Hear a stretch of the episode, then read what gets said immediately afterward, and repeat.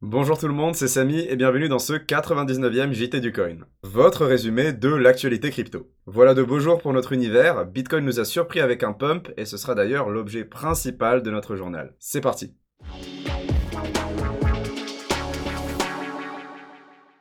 C'est le plus gros pump rapide de Bitcoin depuis 2011. Oui, Bitcoin nous a surpris vendredi dernier avec une hausse de 35% en quelques heures nous vous avons livré une analyse complète de cet événement samedi matin.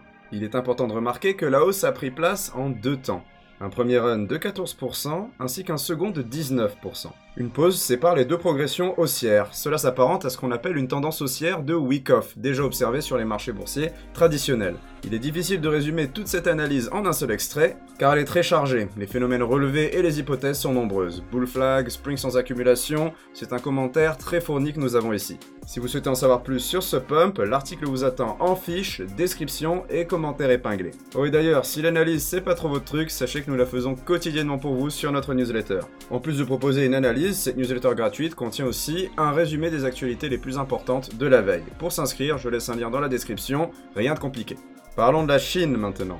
Les propos du secrétaire général du Parti communiste Xi Jinping ont fait du bruit. Celui-ci est enthousiaste et encourage une nouvelle fois le développement des technologies blockchain afin de résoudre des problèmes économiques réels. En gros, faciliter les transactions, augmenter leur traçabilité et j'en passe. Par contre, Xi Jinping n'est très certainement pas pour une blockchain au service des libertés individuelles. Pas étonnant, il supporte les cryptos et les blockchains tant qu'elles sont au service de son gouvernement. Le dirigeant du milieu veut faire de son pays un leader international sur les technologies blockchain. Ainsi, à travers une autre déclaration, nous apprenons que la Chine sera dotée d'une crypto-réglementation, et ces lois seront effectives dès le 1er janvier 2020. Les choses s'accélèrent en Chine, et on pourrait penser que tout ce crypto-engouement s'est probablement répercuté sur le cours de certains projets asiatiques. Neo a pris 90%, Ontology 115% et Quantum 75%. De sacrées performances. D'autres monnaies orientales n'ont cependant pas connu la même évolution. Quel est votre avis là-dessus? Je vous invite à le partager en fiche en haut à droite de l'écran. On continue avec un point sur les crypto-projets des grands réseaux sociaux. Monsieur Zuckerberg a été entendu mercredi dernier par le Congrès américain au sujet de Libra. Cette audience a plus été un procès de Facebook et des crypto-monnaies en général qu'autre chose.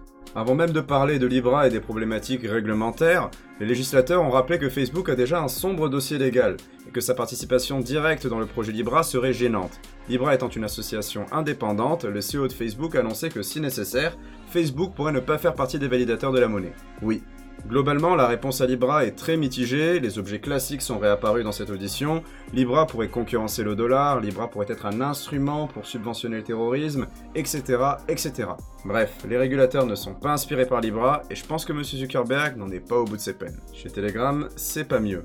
La semaine dernière, je vous avais indiqué que la SEC leur avait donné l'ordre d'interrompre le lancement de leur blockchain et la distribution de leurs tokens. Leur audience par la SEC a aussi été reportée à février 2020. Impossible de distribuer le jeton avant celle-ci.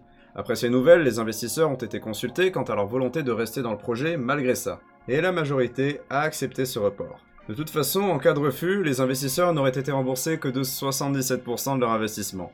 Le choix est vite fait. On se retrouve en février pour la suite. Décidément, les social coins connaissent des débuts bien tumultueux. Faisons une pause. Pour ce break très court, je vous invite à me suivre sur Twitter, car dans les semaines à venir, je vais faire quelques conférences en Europe et en Asie, et j'ai le projet de vous faire vivre tout ça. Voilà, c'est tout. Vous êtes les bienvenus, et on peut attaquer les brefs. C'est parti. On démarre avec un chapitre sur les smartphones. Opera intègre désormais les paiements en Bitcoin sur son navigateur mobile. L'entreprise est bien déterminée à réduire les frictions liées à l'utilisation des crypto-monnaies. En fin 2018, Opera intégrait déjà un wallet Ethereum à son navigateur Android. Aujourd'hui, c'est un wallet Bitcoin qui est ajouté. D'autres devises devraient arriver prochainement, comme par exemple Tron. C'est un pas de plus vers le fameux Web 3.0 décentralisé. Opera a encore un bout de chemin avant d'avoir une part de marché comparable à celle des gens du secteur mais le navigateur reste utilisé par plus de 150 millions de personnes chaque mois. La performance est honorable et l'initiative de développement ne peut être que saluée. Aussi, si vous souhaitez changer de smartphone, sachez que l'Exodus 1S de HTC est désormais disponible à la vente. Qu'a-t-il de spécial? Eh bien, il peut être acheté en crypto-monnaie pour à peu près 225 euros. Il a un module isolé du système d'exploitation pour stocker vos crypto-monnaies. Et surtout, il peut accueillir une micro SD de 400 Go pour ceux voulant faire tourner un nœud complet Bitcoin sur leur téléphone. Il peut synchroniser toute la blockchain Bitcoin. C'est fantastique, non? Bref, si ce téléphone vous intéresse, vous trouverez plus d'informations dans la description. Enfin, je vous livre un chapitre fraude pour ce JT. On va parler de Crypto Capital. Crypto Capital, c'est une société qui a posé bien des problèmes à Bitfinex. Cette société a vu ses fonds se faire saisir par la justice de différents pays pour blanchiment d'argent et shadow banking. Sur ces comptes, on retrouve 880 millions de dollars gelés appartenant à Bitfinex. C'est ennuyeux. Le groupe iFinex, comprenant Bitfinex, a évidemment lancé une procédure pour récupérer ses fonds. Mais Crypto Capital n'a pas fini de nous surprendre. En effet, son CEO, M. Molinari, a été arrêté en Pologne pour soupçon de blanchiment d'argent, mais aussi pour son éventuelle implication dans un cartel international de trafic de drogue. C'est terrible, non? Est-ce que cette arrestation facilitera la récupération des fonds perdus par Bitfinex? C'est dur à dire. Une chose est sûre, si les accusations s'avèrent exactes, le CEO du groupe Crypto Capital risque très gros. Bitcoin et trafic ne font jamais bon ménage, nous l'avons vu à travers de précédentes éditions. D'ailleurs, en parlant de trafic, sachez que la police australienne a réalisé ses premières plus-values sur Bitcoin. Une histoire simple, un homme a été arrêté en janvier 2016 pour l'importation clandestine de trois armes à feu, et la police australienne a saisi les 7300 dollars australiens en Bitcoin liés à la transaction. L'individu a refusé d'admettre ses torts jusqu'à novembre 2018 et le prix du Bitcoin a explosé sur cette période. La police a échangé les bitcoins seulement après son aveu et ainsi réalisé une plus-value de plus de 2000% en les revendant pour 154 000 dollars australiens.